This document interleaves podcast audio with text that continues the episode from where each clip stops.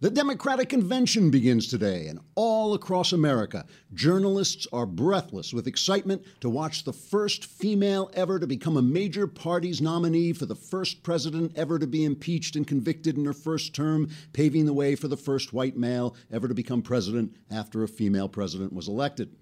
Let's take a look at the exciting schedule of speakers and events that awaits those of us who haven't punctured our eardrums and then set ourselves on fire, hoping to avoid the whole thing.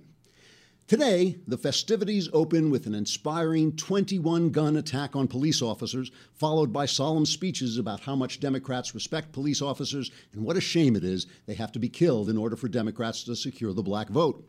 The keynote speaker will be Bernie Sanders, who will issue a stirring call for something that won't be heard because the microphone will mysteriously cut out just before a trapdoor opens in the floor and he vanishes down a pneumatic chute, only to reappear hours later in the year 1932. On Tuesday, the mother of schoolyard thug Trayvon Martin will speak. The unarmed Martin was shot dead while innocently slamming a man's head into a curbstone. Next, the mother of petty criminal Michael Brown will speak. Brown was shot by a police officer for the crime of just being black while trying to grab the officer's gun and kill him. These mothers will try to get the audience to imagine what it's like to have your innocent son killed.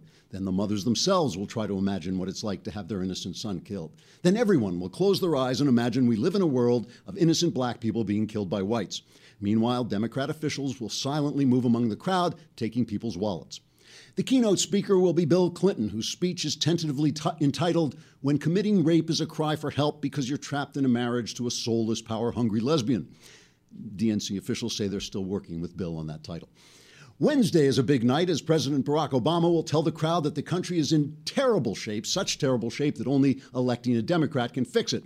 According to a pre release transcript of the president's speech, Obama hopes to quell the nation's fears, saying, quote, Many Americans are afraid that Mrs. Clinton is a corrupt, self centered machine politician with a heart eaten hollow by the acid of unfulfilled ambition and a dark soul in which an actual scruple would die of loneliness.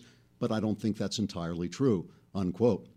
Finally, it's Thursday, and Chelsea Clinton will take the stage to plead with America to elect her mother president so she'll stop pacing around in the attic, muttering to herself about how Obama cheated her out of it, which is driving Chelsea crazy. Then Hillary herself will reappear after a cer- ceremonial running gun battle with federal agents.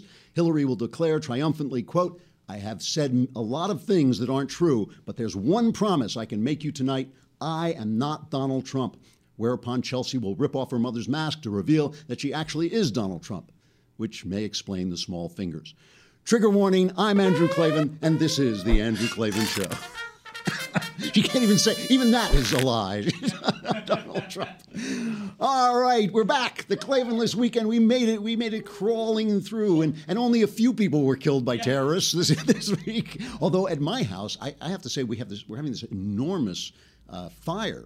Uh, and it's not that close to us, but on Saturday the wind was in our direction. So I wake up and the Klavanless weekend begins. The sun is the seriously the color of blood. It is blood red and smeared. It has it looks like somebody painted it sloppily, and it's all smeared because the smoke is so thick. My car is covered in ashes, and the, there's this weird green apocalyptic light shining on. And I thought, oh, oh, this may be this may be the real Klavanless weekend. May finally finally be here. All right, and I, plus a lot of people attacked me. A lot of you listeners attacked me for my opinion about Ted Cruz, and of course, as usual, you're wrong and I'm correct.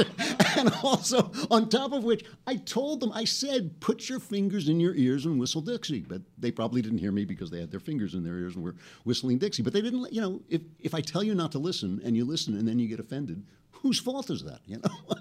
All right. So we have 15 minutes, right, on Facebook yeah. Live. Here we are. Hello, hello.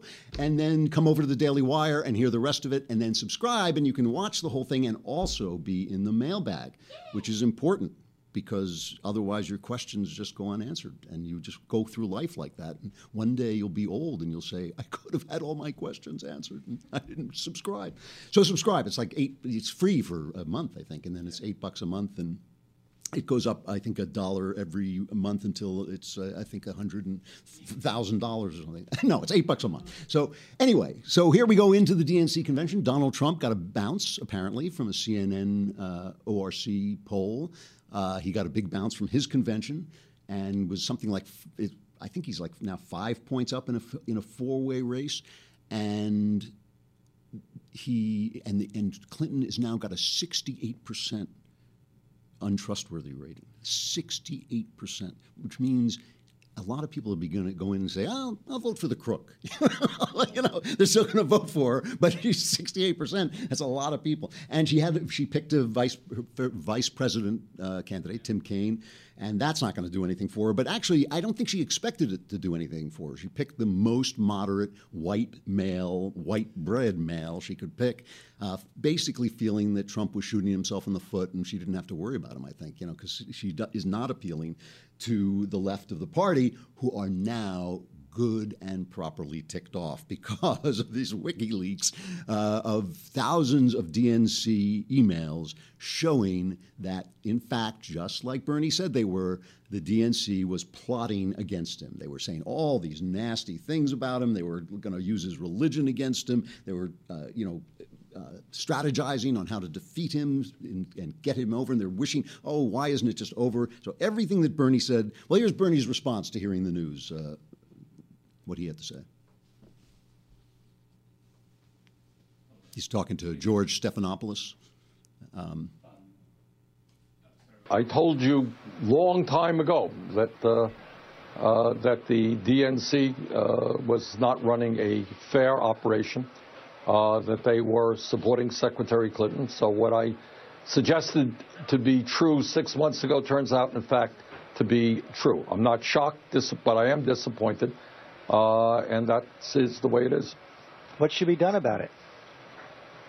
Well, you know, what I also said many months ago is that for a variety of reasons, Debbie Wasserman Schultz uh, should not be chair of the DNC. Uh, and I think these emails uh, reiterate that reason why she should not be uh, chair. But I think the main reason, to my mind, is not only these emails. The main reason is we need a Democratic Party that is open, that is bringing working people into the party, that is bringing young people, that is bringing all of the people in this country who are sick and tired of an economy that works well for the 1% while the middle class continues so, to so decline. Let me just interrupt you there. what our campaign was about, George, was our campaign was about revitalizing American democracy. I want to see that incorporated into the Democratic Party, and I don't believe that uh, uh, Debbie Wasserman Schultz is the person to be able to do that. See, the reason this is important, the, the, press is way underplaying it, and I'll get back to this in a minute. But the reason it's important is not because of us, not because of conservatives. It's important because Hillary Clinton is now at the top of a party that disagrees with her. That the party, something like 60% of Democrats, 60% have a positive view of socialism. 60% of the party have a positive view of a philosophy that has sapped every country it has ever touched, has sapped the energy and economy and freedom out of every energy, every country it has ever touched. 60% of Democrats now think, not a bad idea. You know, we, we could destroy our country like that. That'd be fun, you know. And so Bernie Sanders is is the face of the Democrat Party. And a lot of people who might have been thinking, oh, well, better than Donald Trump, and I don't want to vote for Trump and all this stuff, are now really ticked off. They're outside protesting against it and all this stuff. On top of which, you got to hear this is a long cut. This is the first Clinton um, Scott Pelley cut on CBS. Now, Pelley confronts. This is the first uh, interview on 60 Minutes of Hillary Clinton and uh, Kaine together, the running the team together, and Pelley starts to ask them about this. I'll tell you what's important about this after you listen to it, but li- all they do is dodge for. It's about two minutes long, so listen to this. Uh, Brad Marshall, the chief financial officer of the committee, wrote in an email for Kentucky and West Virginia Can we get someone to ask his belief? Does he believe in a God? He had skated on saying he has a Jewish heritage. I think I read he's an atheist. This could make several points difference with my peeps, end quote. Did you know anything about any of that? No, and I, I didn't know anything about it, and, and I haven't uh, read any of those, but I am adamantly opposed to anyone bringing religion into yeah. our political process. I, I, mean, the Constitution says no religious tests, so that is just absolutely wrong and unacceptable. But maybe the point, Madam Secretary, is you have people in the Democratic National Committee who are supposed to be, if you will, agnostic about who the nominee is going to be. And they seem to have their thumb on the scale for you. They seem to be working against Bernie Sanders, their fellow Democrat. Again, I don't know anything. I don't know anything about uh, about these uh, emails. I haven't followed it, but I'm very proud of the campaign that I ran, and I'm very proud of the campaign right. that Senator Sanders yeah. ran. In your view, any effort in the DNC to favor one candidate or another would have been improper?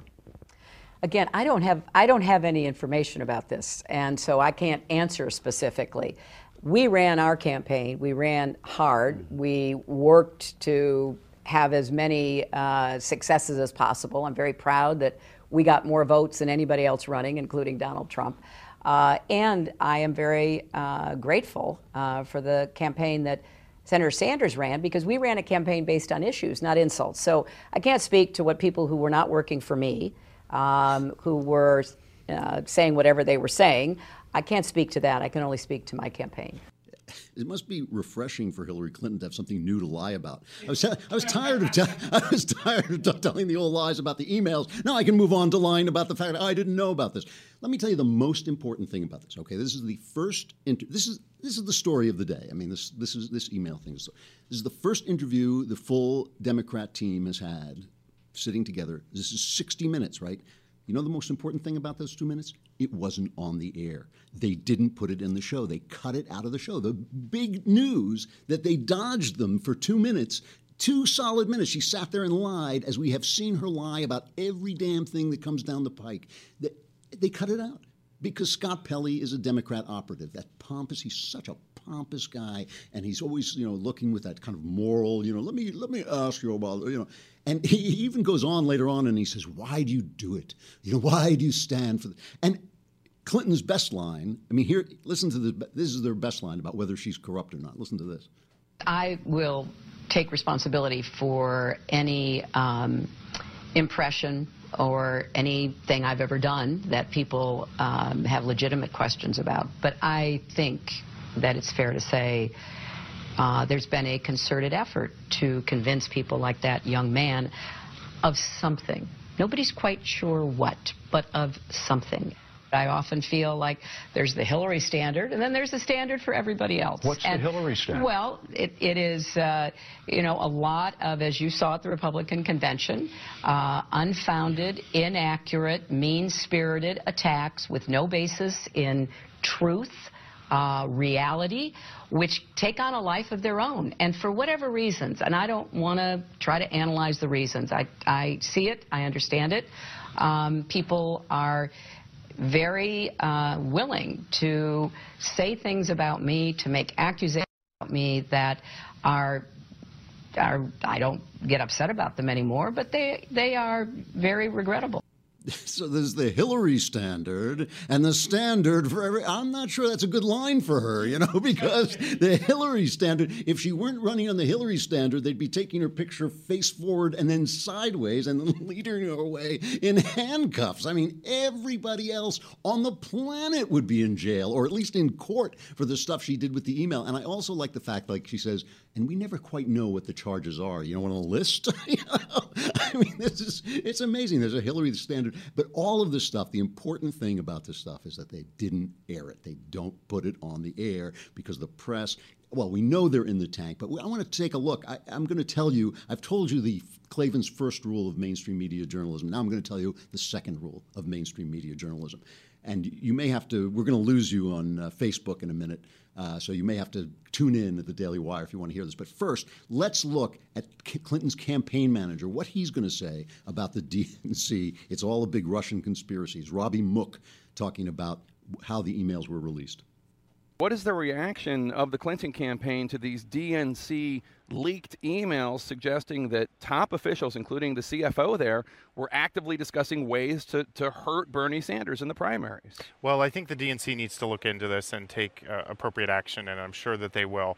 What's disturbing to us is that we uh, experts are telling us that uh, Russian state actors broke into the DNC, stole these emails, and uh, other experts are now saying that they are the Russians are releasing these emails for the purpose of actually helping Donald Trump. I don't think it's coincidental coincidental that these emails were released uh, on the eve of our convention here, and and that's disturbing. Uh, and I think we need to be concerned about that. I think we need to be concerned that we also saw uh, last week at the Republican convention that Trump and his allies made changes to the Republican platform uh, uh, to make it more pro-Russian, and and we saw him talking about how NATO shouldn't intervene to defend necessarily should intervene to defend our Eastern European allies if they're attacked by Russia. So I think when you put all this together, it's a it's a disturbing picture, and I think voters need to reflect on that.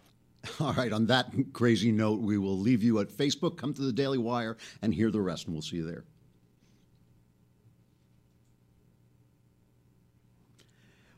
All right, so here's the thing. Rule number one of mainstream media journalism. Klavan's rule number one of mainstream media journalism, and I always read this off the page so I make sure to get it right. Whenever the prejudices and illusions of left wingers are confirmed by an individual incident, the incident is treated as representative. When those prejudices and illusions are contradicted, the incident is considered an aberration, and treating it as representative is deemed hateful. That's the first rule, Klavan's first rule of mainstream media journalism. Here's rule number two. When a scandal breaks on the right, what's important is the content of the scandal. When a scandal breaks on the left, what's important is where the information came from and how it was obtained. So that's when we see a guy goes in with a hidden camera into Planned Parenthood and finds out that they're eating babies and selling the ba- body parts and taking money. And this is this part I'm not even joking about. They're taking money to kill black babies. They're taking donations targeted to the abortion of black babies. And the question that the press asks is: Is it right to go in there with a camera, a hidden camera, and report, record people? Isn't that breaking the law? Didn't they do something illegal when uh, Valerie Plame's husband, Joseph Wilson? Lied about uh, George W. Bush and saying that uh, oh you know Saddam Hussein wasn't trying to get uh, you know materials for weapons of mass destruction. And he was, when Wilson was shown to have not told the truth, and when it was shown that he had gotten his job through her, his wife Valerie Plame, which was illegal, the question was, who released the name of Valerie Plame? Who released the name? So now it's going to be, did, is this a Russian plot? And Mook not only says that it's a Russian plot to release the emails, which is one thing. He says Trump's in on it. Trump has sold his soul to the Russians, and we're not going to fight with the Russians in, you know, we're going to let them take back Eastern Europe as long as the Russians help Trump get elected. Here is Donald Trump Jr. Uh, answering that those charges. Well, it just goes to show you their exact moral compass. I mean, they'll say anything to be able to win this. I mean, this is time and time again, lie after lie. You notice he won't say, well, I say this. We hear experts. You know, his house cat at home once said that this is what's happening with the Russians. It's disgusting. It's so phony. I watched him bumble through the interview. I was able to hear it on audio a little bit. I mean, I can't think of bigger lies, but that exactly goes to show you what the DNC and what the Clinton camp will do. They will lie and do anything to win. You hear it with the DNC, where they're leaking emails about Bernie Sanders and his Jewish heritage to be able to try to destroy him in the South. It's a rigged system. It's disgusting, and the people should be fed up, because when I heard it, I certainly was. So I have to say, I wish that the guy's father had this kind of focus. Like he goes right for what he has to say, and he says it, and he is has got a little bit of his father's fire and toughness, and the, that that kind of you know cut your throat uh, response. He doesn't hold back, but he seems to actually be focused on what he's supposed to be doing, as opposed to Donald Trump. Now, I, this this happened after the Klavan last Clavin week ended, so I want to go back and talk a little bit about Trump's speech at the RNC convention, the Republican convention I had Shapiro and I had almost the, virtually the same reaction. We were uh, text messaging back and forth. I read the speech about an hour before he made the speech, and I thought, "Gee, this is this is a pretty good speech." And it was full of the usual Trump stuff. Trump is really good at identifying the problems and describing the problems. He has no policies to suggest except I alone can fix it. But here here is just a, a piece of this speech. When he started to give it, I thought, my, my opinion totally changed. Here's the first part. I will present the facts plainly and honestly.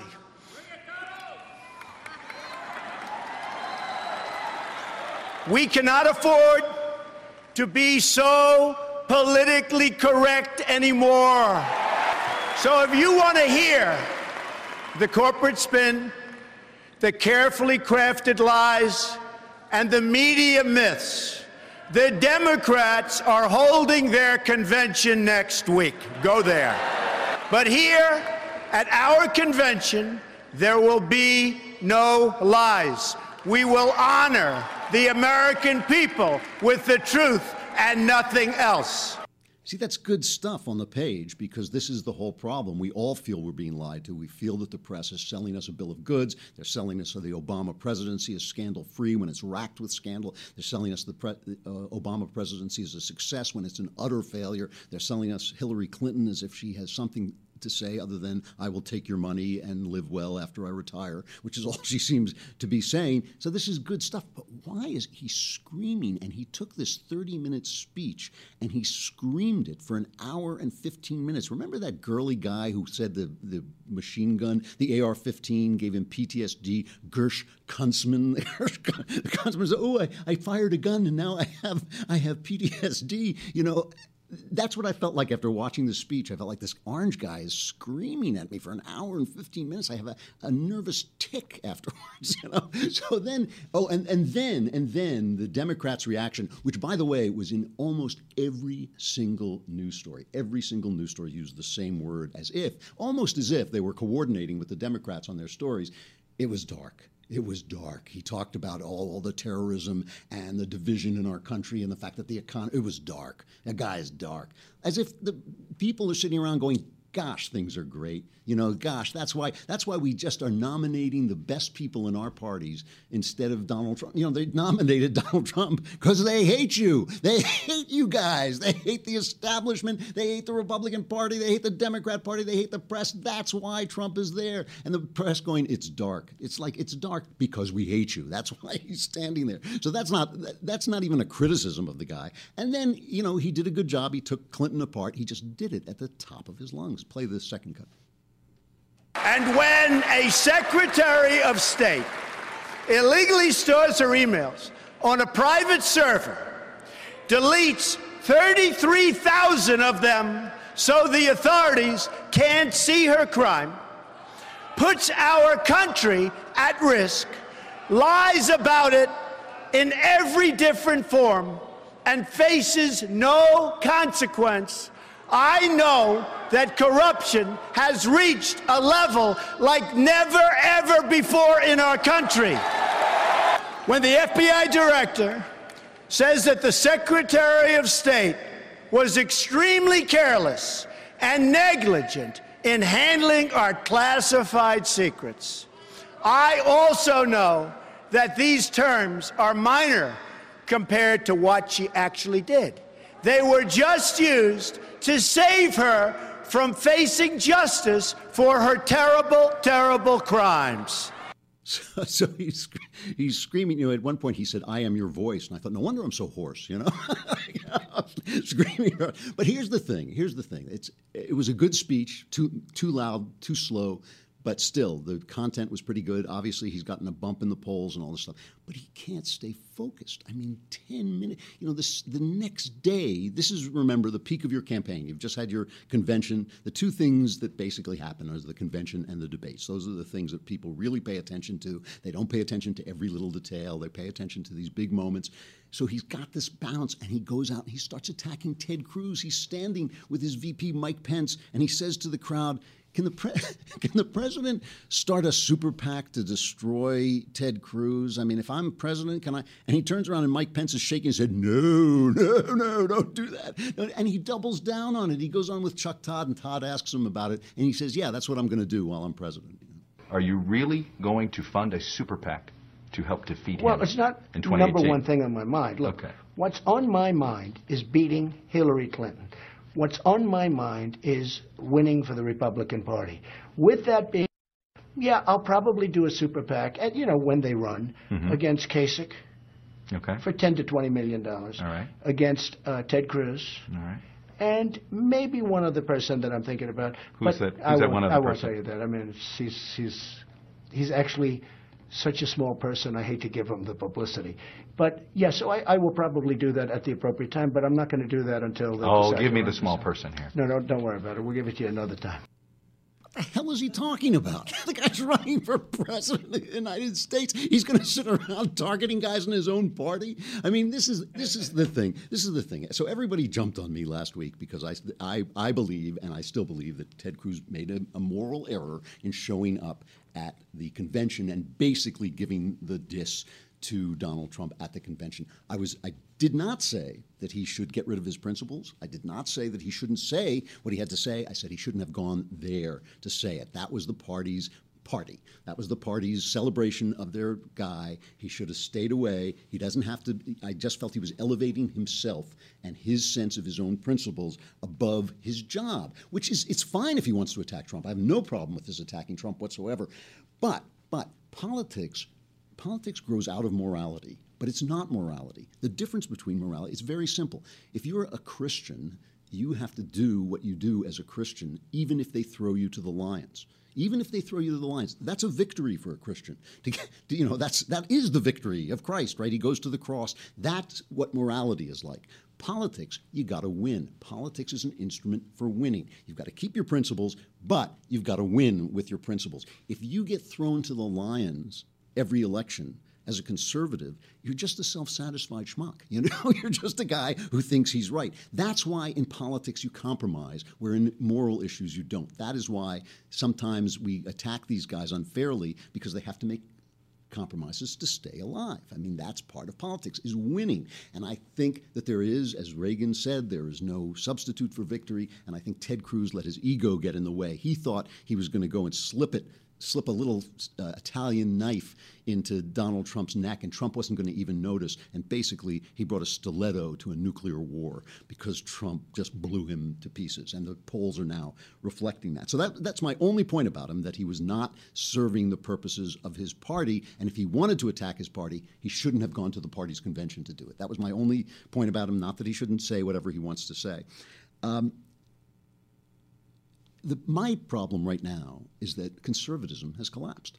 When I saw Ivanka Trump get up and give this speech, and she's very beautiful, and the dress she was wearing sold out in minutes after after she stepped down, it did. It was out of the stores in minutes. People liked her and all this stuff. But when she was talking about you know equal pay for women, like the government should mandate equal pay for women and would under a Trump administration, and people were cheering that. I thought, well, that's not conservatism. That's my my philosophy, my point of view has disappeared from the scene. Fox News, the chief, uh, you know, information of uh, giver, uh, the chief media information giver of conservatism is collapsing in a sex scandal. Uh, we're in disarray. We're in disarray. And I want to rebuild the conservatism, not just that is principled, but one that can win. And I'm very much opposed, by the way, to these guys who say in order for conservatism to win, it has to become liberalism that means nothing to me. Winning as a liberal means nothing to me. But we do have to think about how we win and where we win. And listen, there's an argument to be made that conservatism is in better shape if Trump loses. That then we still have the Republican Party and we can rebuild within the party. If Trump wins, we may need a new party uh, to take him out. We may actually have to distance ourselves from Trump, and we may have to see. You know, maybe Trump will become conservative. You know, maybe he's made a promise to appoint a Supreme Court judge in the tradition of Scalia. Let's see. Let's see. All of this brings me to stuff I like because, if, of course, I believe that the culture is the long game, and if we fight in the culture and win in the culture, we'll win 20 years down the line. So here is a controversial stuff I like. I've now recommended this to about three or four people and gotten different reactions from everybody. The Coen brothers recently made a movie called Hail Caesar, which I don't think did very well, and it hasn't got very uh, good ratings on Rotten Tomatoes and all this stuff. I thought it was terrific. And my attitude toward Coen Brothers is, is simple. I love their crime films. I loved Fargo. I loved uh, uh, Blood. Oh, I loved Blood Simple, and the other one, No Country for Old Men. I love their crime stories. I hate their other films. I think they're boring. I think they're rambling. I think they're obtuse and obscure. You know, they're they're obscure. They're like they, you don't know what they're saying, and that's supposed to be profound. And I just don't think that's profound. So I didn't think I was going to like this movie, but this is the most anti communist, pro Christian film that is well made that I have seen in a long time. Plus, it's hilarious. It's about old time Hollywood, Hollywood in the 50s, and the communists infiltrating Hollywood. It's the only time I think I have ever seen a film about the communists in Hollywood that made them look like what they were, which was self aggrandizing idiots. But it's also just very funny. Here's a scene in which the cowboy star, they need a guy to star in the sophisticated Laurence Laurentz film. His name is Laurence Laurentz, and that's he's played by Ralph Fiennes. And this guy, Alden Ehrenreich, plays the cowboy star. So they send him, and he's got to deliver the line. I, I, would it were so simple. I would it were so simple. And he just can't get it out because he's got this country accent. So Ralph Fiennes, as the director, tries to school him how to, how to say this, this line. Say your line exactly as I'm about to, just as I'm about to do. Sure, okay. Would it were so simple. Would that it were so simple. Would that it were so simple. Would that it were so simple. My dear boy, why do you say that? Why do you say twere? Well, you should say it like I said it. Yes. But... Would that it were so simple. Would that it were so simple. Would that it were so simple. What? Would that it would that it were so no, no, simple. Watch, watch my mouth. Would that it were so simple. Would that it were so simple. Keep your head still. Would that it were so simple. Would that it were so simple. Would that it were so simple. W- I'm trying to say that, Mr. Laurentz. Laurence, hmm? I thought a minute ago it was L- Lawrence. No, we can use Christian names, my good dear boy. Laurence is fine, just as I call you Hobie. Okay. So, would that it were so simple. Would that it were so simple. Would that it were so simple. Trippingly. Would that it were so simple. Trippingly. No, don't say trippingly. Say the line trippingly. it's really funny. It's got a couple of scenes. That and one other scene are like laugh out loud funny, but it also has something profound to say about Christianity, about faith, about the movies and why you make art and why art elevates people, and and about how beautiful these old movies were and how much they put into them. It really is a good movie. Hail Caesar by the Coen brothers. All right. The Democrat convention com- begins. This should be an hilarious week. We should be we should be la- a lot to laugh about. And I'll see you tomorrow, and we'll start laughing then. It, that'll be Tuesday. I'm Andrew Klavan. This is the Andrew Klavan Show.